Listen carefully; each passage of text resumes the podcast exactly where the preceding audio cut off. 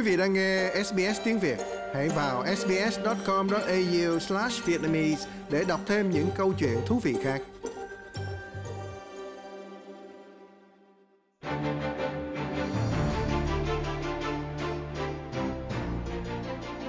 Lê Tâm và tạp chí nước Úc trong tuần xin chào quý vị, xin chào anh Quốc Vinh. Chào Lê Tâm và xin chào quý thính giả. Thưa quý vị, năm 2023 là một năm quan trọng đối với Thủ tướng Anthony Albanese Ông đã đi công du trên toàn cầu đến 15 quốc gia khác nhau chỉ trong năm vừa qua. Thưa anh Quốc Vinh, bắt đầu của năm 2023 thì Thủ tướng đã có chuyến thăm 2 ngày đến Papua Tân Guinea. Chuyến thăm đây là chuyến thăm đầu tiên à, của một Thủ tướng Úc kể từ năm 2018. Thưa anh thì chuyến đi này có những câu chuyện nào đáng nhớ ạ? À? Ưu tiên hàng đầu của cái chương trình nghị sự của chuyến đi đó là liên quan đến à, vấn đề an ninh, à, một cái hiệp ước an ninh song phương đã được đề nghị nhằm mở rộng hợp tác quân sự và quốc phòng và sau đó đó thì ờ, đã được ờ, mới được ký kết ờ, trong tháng này thôi thì Úc cũng hỗ trợ cho một cái chương trình kéo dài 5 năm nhằm tìm cách tăng cường cái đại diện của người phụ nữ ở trong quốc hội của PNG. PNG tức là Papua New Guinea đó. Thì ông Albanese trong cái dịp đó cũng đã trở thành nhà lãnh đạo nước ngoài đầu tiên phát biểu trước quốc hội của PNG Ờ, nhấn mạnh đến những giá trị chung của hai nước. Ờ, ông nói rằng là chúng ta là bạn bè với nhau, những người bạn hoặc là những người bạn lâu đời, ờ, những người đối tác với nhau trên cơ sở là bình đẳng và ông ấy nói rằng là Úc và PNG là những người hàng xóm láng giềng sát cánh bên nhau giúp đỡ lẫn nhau khi cần thiết. Dạ, và sau cái chuyến đi PNG thì Thủ tướng có chuyến đi tiếp theo đó là tới Ấn Độ hồi tháng 3 theo lời mời của Thủ tướng Ấn Độ à, Narendra Modi. Truyền thông Úc cho hay đó lúc đó là chuyến đi là nhằm để cho Úc à, cải thiện cái quan hệ thương mại giữa Úc và Ấn Độ. Kim ngạch thương mại hai chiều của hai nước đã đạt hơn 46 tỷ đô la vào năm 2022. À, thưa anh Quốc Vinh, thực chất thì ý nghĩa nó có đúng như vậy không ạ? Thực sự ra mà nói đó, tiến bộ hơn nữa đã thực hiện giữa cái ban giao Úc và Ấn Độ à, mà kết quả đó là ký kết cái hiệp định hợp tác kinh tế toàn diện một cái hiệp định thương mại lớn ờ, tham vọng nhằm à, tìm cách mở rộng các cái ờ, thỏa thuận hiện tại. Thì thủ tướng Albanese cũng đã nhấn mạnh đến cái quan hệ an ninh ngày càng sâu sắc giữa Úc và Ấn Độ. Đó, và ông ờ, trong cái dịp này đó cũng đã thông báo rằng là Ấn Độ sẽ lần đầu tiên tham gia cái cuộc tập trận à, Talisman uh, SAP. Cuộc tập trận này đã diễn ra. Dạ, và cũng sau khi mà đến thăm Ấn Độ thì Thủ tướng đã bay tới Hoa Kỳ. Thì ngay ở Hoa Kỳ, các quốc gia Hoa Kỳ, Úc và Anh đã cùng đưa ra một thông báo lịch sử. Đó là thông báo gì thưa anh?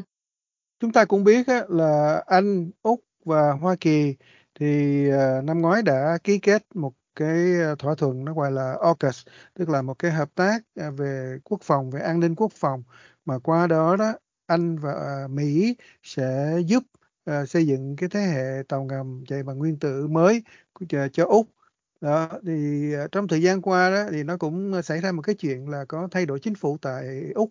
Bởi vì cái thỏa thuận này thì được ký kết ở dưới thời của chính phủ liên đảng à, rồi sau đó thì là lao động đắc cử à, cho nên là có cái sự thay đổi về mặt chính phủ à, đã có một lúc là người ta cũng uh, hơi uh, băn khoăn không biết rồi thì cái hiệp ước ừ, AUKUS này cái hiệp ước có liên quan đến uh, mua tàu ngầm hạt nhân của Úc á, thì nó sẽ như thế nào? Uh, thì trong cái chuyến thăm vừa rồi trong năm nay của ông Albanese tới Mỹ thì đã đưa ra cái thông báo uh, rằng là cái thỏa thuận mà trị giá lên đến uh, 386 tỷ đô la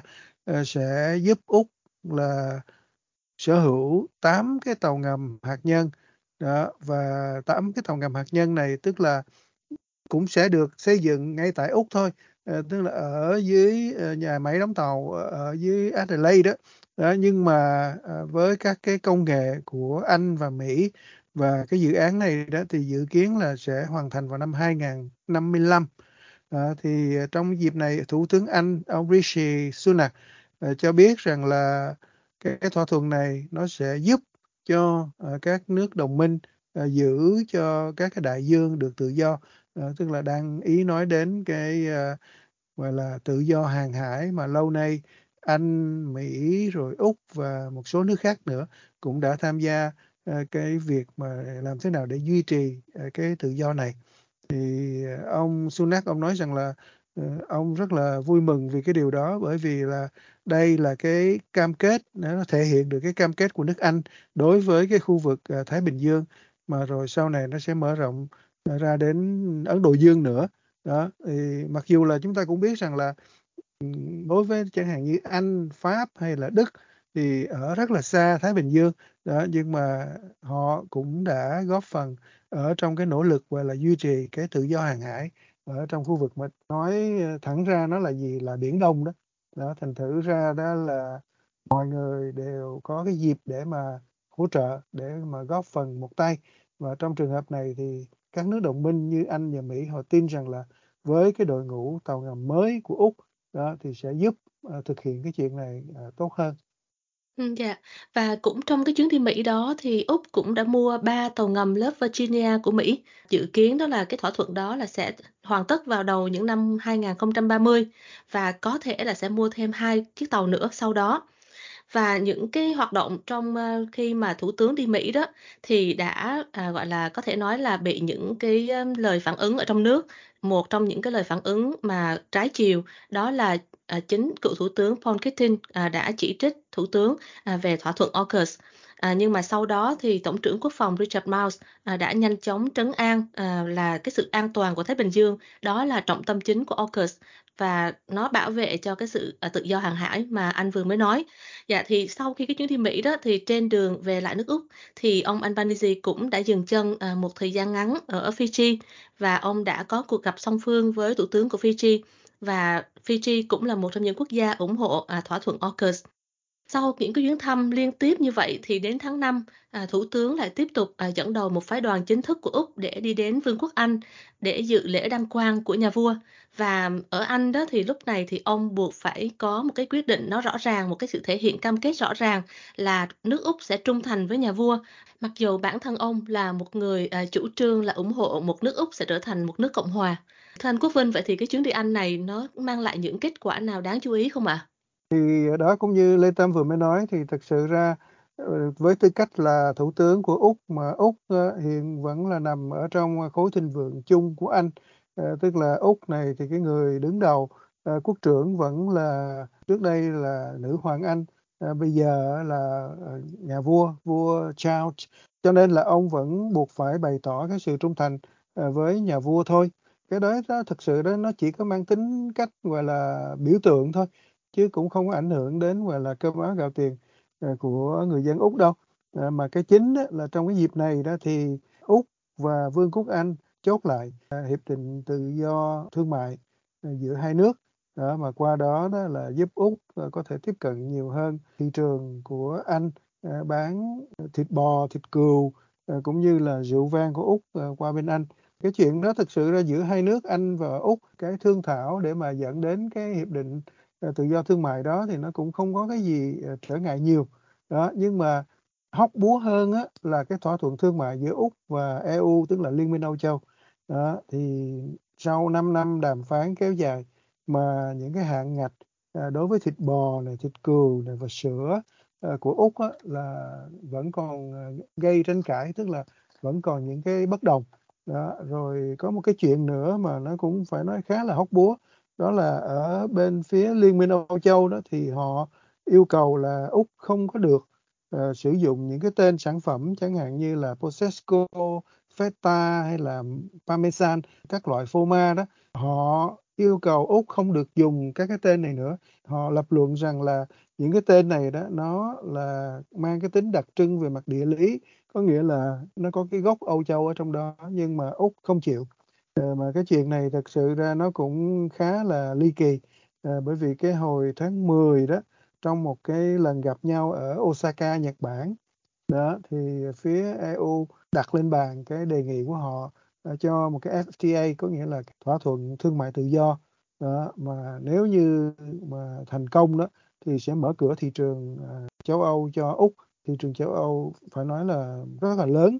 tại vì nó có rất là nhiều nước ở trong Liên minh châu Âu mà. Nếu mà tính ra dân số nó thì có đến, ờ, 446 triệu dân lận. Đó, nhưng mà vào cái lúc đó đó thì ông ờ, Bộ trưởng Thương mại của Úc Don Farrell ông đã từ chối. Ờ, ông nói rằng là cái đề nghị này của Liên minh Âu Châu là không đạt tiêu chuẩn.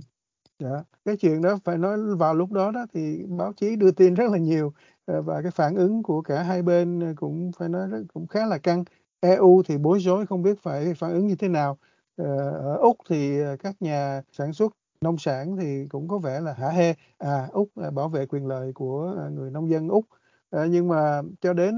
mới đây thôi tức là hôm đầu tháng này nè có ông phó chủ tịch ủy ban âu châu Maritis Sinas tức là một trong những cái cơ quan mà đầu não của Liên minh Âu Châu đó thì có viếng thăm Úc ông nhấn mạnh một cái điểm rằng là à chúng tôi vẫn muốn đi đến một cái thỏa thuận với Úc à, và cái thỏa thuận à, về thương mại với Úc vẫn là cái mục tiêu của EU đó và ông chỉ thông báo rằng là à, chúng tôi đang tiếp tục thương thảo đi gần đến à, cái à, thỏa thuận. Đó nhưng mà phía Úc thì tôi không biết như thế nào chưa thấy họ nói gì cả. Dạ, cảm ơn anh Quốc Vinh. Và một trong những điểm dừng chân quan trọng của Thủ tướng trong năm nay nữa, đó là hội nghị thượng đỉnh G7 ở Nhật Bản. Và thưa anh thì lịch trình của Úc khi đến Nhật đó thì có những cái hoạt động gì nữa ạ? À? cái hội nghị này đó nó có một cái vấn đề là cái cuộc chiến ở Ukraine đó, đó là nó chi phối cái nghị trình của cái hội nghị G7 này à, phải nói là khá nhiều và cũng tại cái hội nghị này thì à, các nhà lãnh đạo Ờ, của các nước đồng minh thì lại lên án những cái hoạt động của Trung Quốc ở khu vực Ấn Độ Dương, Thái Bình Dương. Và họ sử dụng cái hội nghị này để mà phản đối mọi cái nỗ lực nhằm thay đổi cái hiện trạng. Ờ, bằng vũ lực hoặc là bằng ép buộc bằng vũ lực thì, gọi là, đưa ra những cái lời đe dọa thôi, nhưng mà những cái hình thức mà, gọi là, ép uổng người khác, ép uổng các nước nhỏ ờ, thì họ phản đối cái chuyện đó ông Albanese ờ, trong dịp này ông cũng tuyên bố rằng là ừ đó đúng cũng là cái mối quan ngại của nước Úc ờ, và ông làm sao thế nào đó là phải bảo đảm rằng là chúng ta góp tay lại với nhau để mà tăng cường cái an ninh và ổn định ở trong cái khu vực này. Dạ, và đến đầu tháng 6 thì Thủ tướng đã đi gặp người đồng cấp ở Singapore để hội đàm song phương và sau đó thì ông đã đến Việt Nam nhân kỷ niệm 50 năm quan hệ giữa Việt Nam và Úc. Một chuyến đi lớn tiếp theo nữa của Thủ tướng là ông đến Đức hồi tháng 7. Và ở đó thì ông Albanese đã gặp Thủ tướng Đức Olaf Scholz trước hội nghị thượng đỉnh NATO ở Lithuania. Còn nhớ là truyền thông Úc đặt một câu hỏi là tại sao một thủ tướng Úc lại tham gia vào NATO thì cái chuyến đi đó có những cái ý nghĩa gì đặc biệt hả anh? Thỉnh thoảng NATO cũng ờ, mời Úc tham dự với tư cách là quan sát viên. À, nhưng mà đặc biệt lần này đó thì ờ, Thủ tướng Úc ông Albanese có mọi lý do để mà tham dự cái ờ, cuộc họp này. Sau đó thì người ta mới biết rằng là Thủ tướng Albanese đã xác nhận là Đức sẽ mua 100 chiếc xe bọc thép do Úc sản xuất trong một trong những hợp đồng mà xuất khẩu quốc phòng lớn nhất trong lịch sử của Úc, tức là trị giá hơn 1 tỷ đô la lận đó và Úc trong dịp này cũng đã đồng ý tham gia cái sáng kiến uh, gọi là câu lạc bộ khí hậu uh, do Đức uh, chủ xướng để mà tăng cường cái sự hợp tác giữa các quốc gia nhằm đạt cái mức phát thải ròng bằng zero uh, vào năm uh, 2050 và trong cái dịp này đó thì uh, cũng có sự hiện diện của tổng thống Ukraine Volodymyr Zelensky và ông Albanese cũng đã gặp tổng thống Ukraine và cũng thông báo rằng là Úc sẽ gửi thêm Ờ, 30 chiếc ờ, xe bọc thép tức là Bushmaster ờ, để mà giúp cho Ukraine. Dạ và chương trình nghị sự của ông Albanese thì đã chuyển sang à, các quốc gia ở à, khu vực à, khi mà ông à, đến thăm Indonesia, Philippines và Ấn Độ hồi tháng 9. Tại Indonesia thì ông đã tham dự hội nghị cấp cao thường niên của ASEAN và Úc cũng như là hội nghị thượng đỉnh Đông Á. Ở đó thì cho thấy là Úc càng ngày càng gần gũi hơn với các quốc gia thành viên của ASEAN. Sau đó thì Thủ tướng Albanese đã có chuyến đi đầu tiên của một Thủ tướng Úc tới Philippines kể từ năm 2003. Và ở đó thì các cuộc gặp của Thủ tướng là tập trung vào hợp tác quốc phòng, an ninh, hàng hải, à, phát triển và giáo dục. Chuyến đi khác nữa đến Ấn Độ là đến lần thứ hai để mà tham dự hội nghị thượng đỉnh các nhà lãnh đạo G20 ở New Delhi và vào tháng 10 thì ông Albanese đáp máy bay trở lại Hoa Kỳ cũng là lần thứ hai trong năm. Ông trở thành thủ tướng thứ ba trong hai thập kỷ vừa qua, đã tham dự một bữa tiệc chiêu đãi cấp nhà nước tại Nhà Trắng. Chỉ sau hai tuần sau tháng 10 thì ông Albanese đã tới Trung Quốc trong chuyến đi mang tính bước ngoặt và ông trở thành Thủ tướng Úc đầu tiên đến thăm Bắc Kinh sau 7 năm. Thưa anh Quốc Vinh, thì ý nghĩa của chuyến đi này với nước Úc là gì ạ? Đây là cái ờ, chuyến đi cho thấy rằng là cái ban giao giữa Úc và Trung Quốc đang có cái chiều hướng gọi là tan băng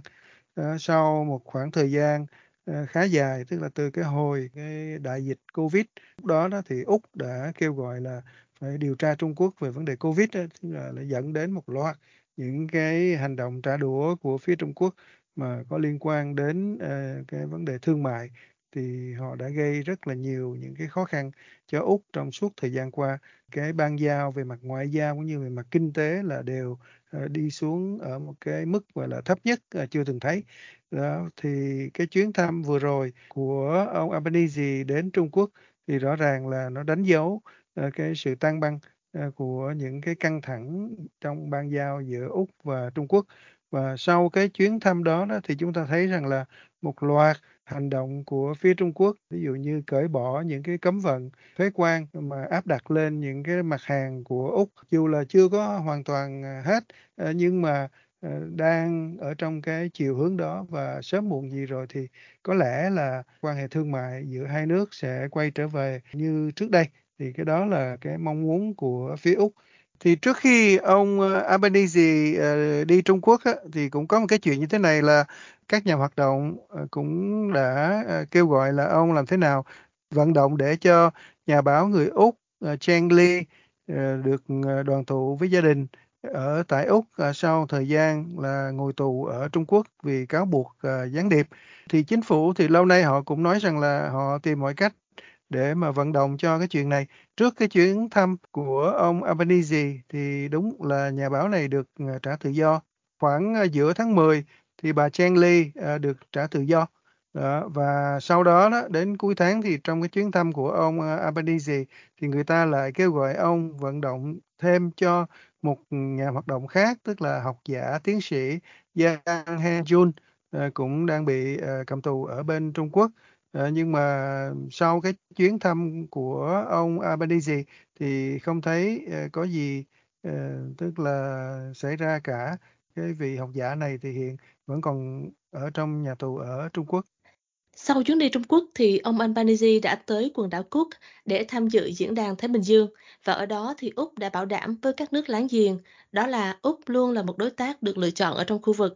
Vấn đề biến đổi khí hậu là một trong những trọng tâm chính và Thủ tướng đã có những cuộc đàm phán song phương với những người đồng cấp từ các quốc đảo như Kiribati, quần đảo Cook và Tuvalu. Đây là những quốc gia mà ở tuyến đầu của cuộc khủng hoảng khí hậu trong các cuộc đàm phán này, thì những người đồng cấp đến từ các đảo quốc đã thúc giục nước Úc là phải nhanh chóng loại bỏ nhiên liệu hóa thạch. Để kết thúc một năm công du bận rộn của mình, thì Thủ tướng đã quay trở lại Hoa Kỳ để tham dự hội nghị thượng đỉnh APEC vào cuối tháng 11. Ở đó, ông Albanese đã bắt tay với Chủ tịch Trung Quốc Tập Cận Bình và ngồi cạnh bên Tổng thống Biden khi các nhà lãnh đạo thảo luận về các vấn đề bao gồm biến đổi khí hậu, thương mại và trí tuệ nhân tạo. Dạ vâng, xin cảm ơn anh Quốc Vinh. Cảm ơn Lê Tâm và cảm ơn quý khán giả đã lắng nghe.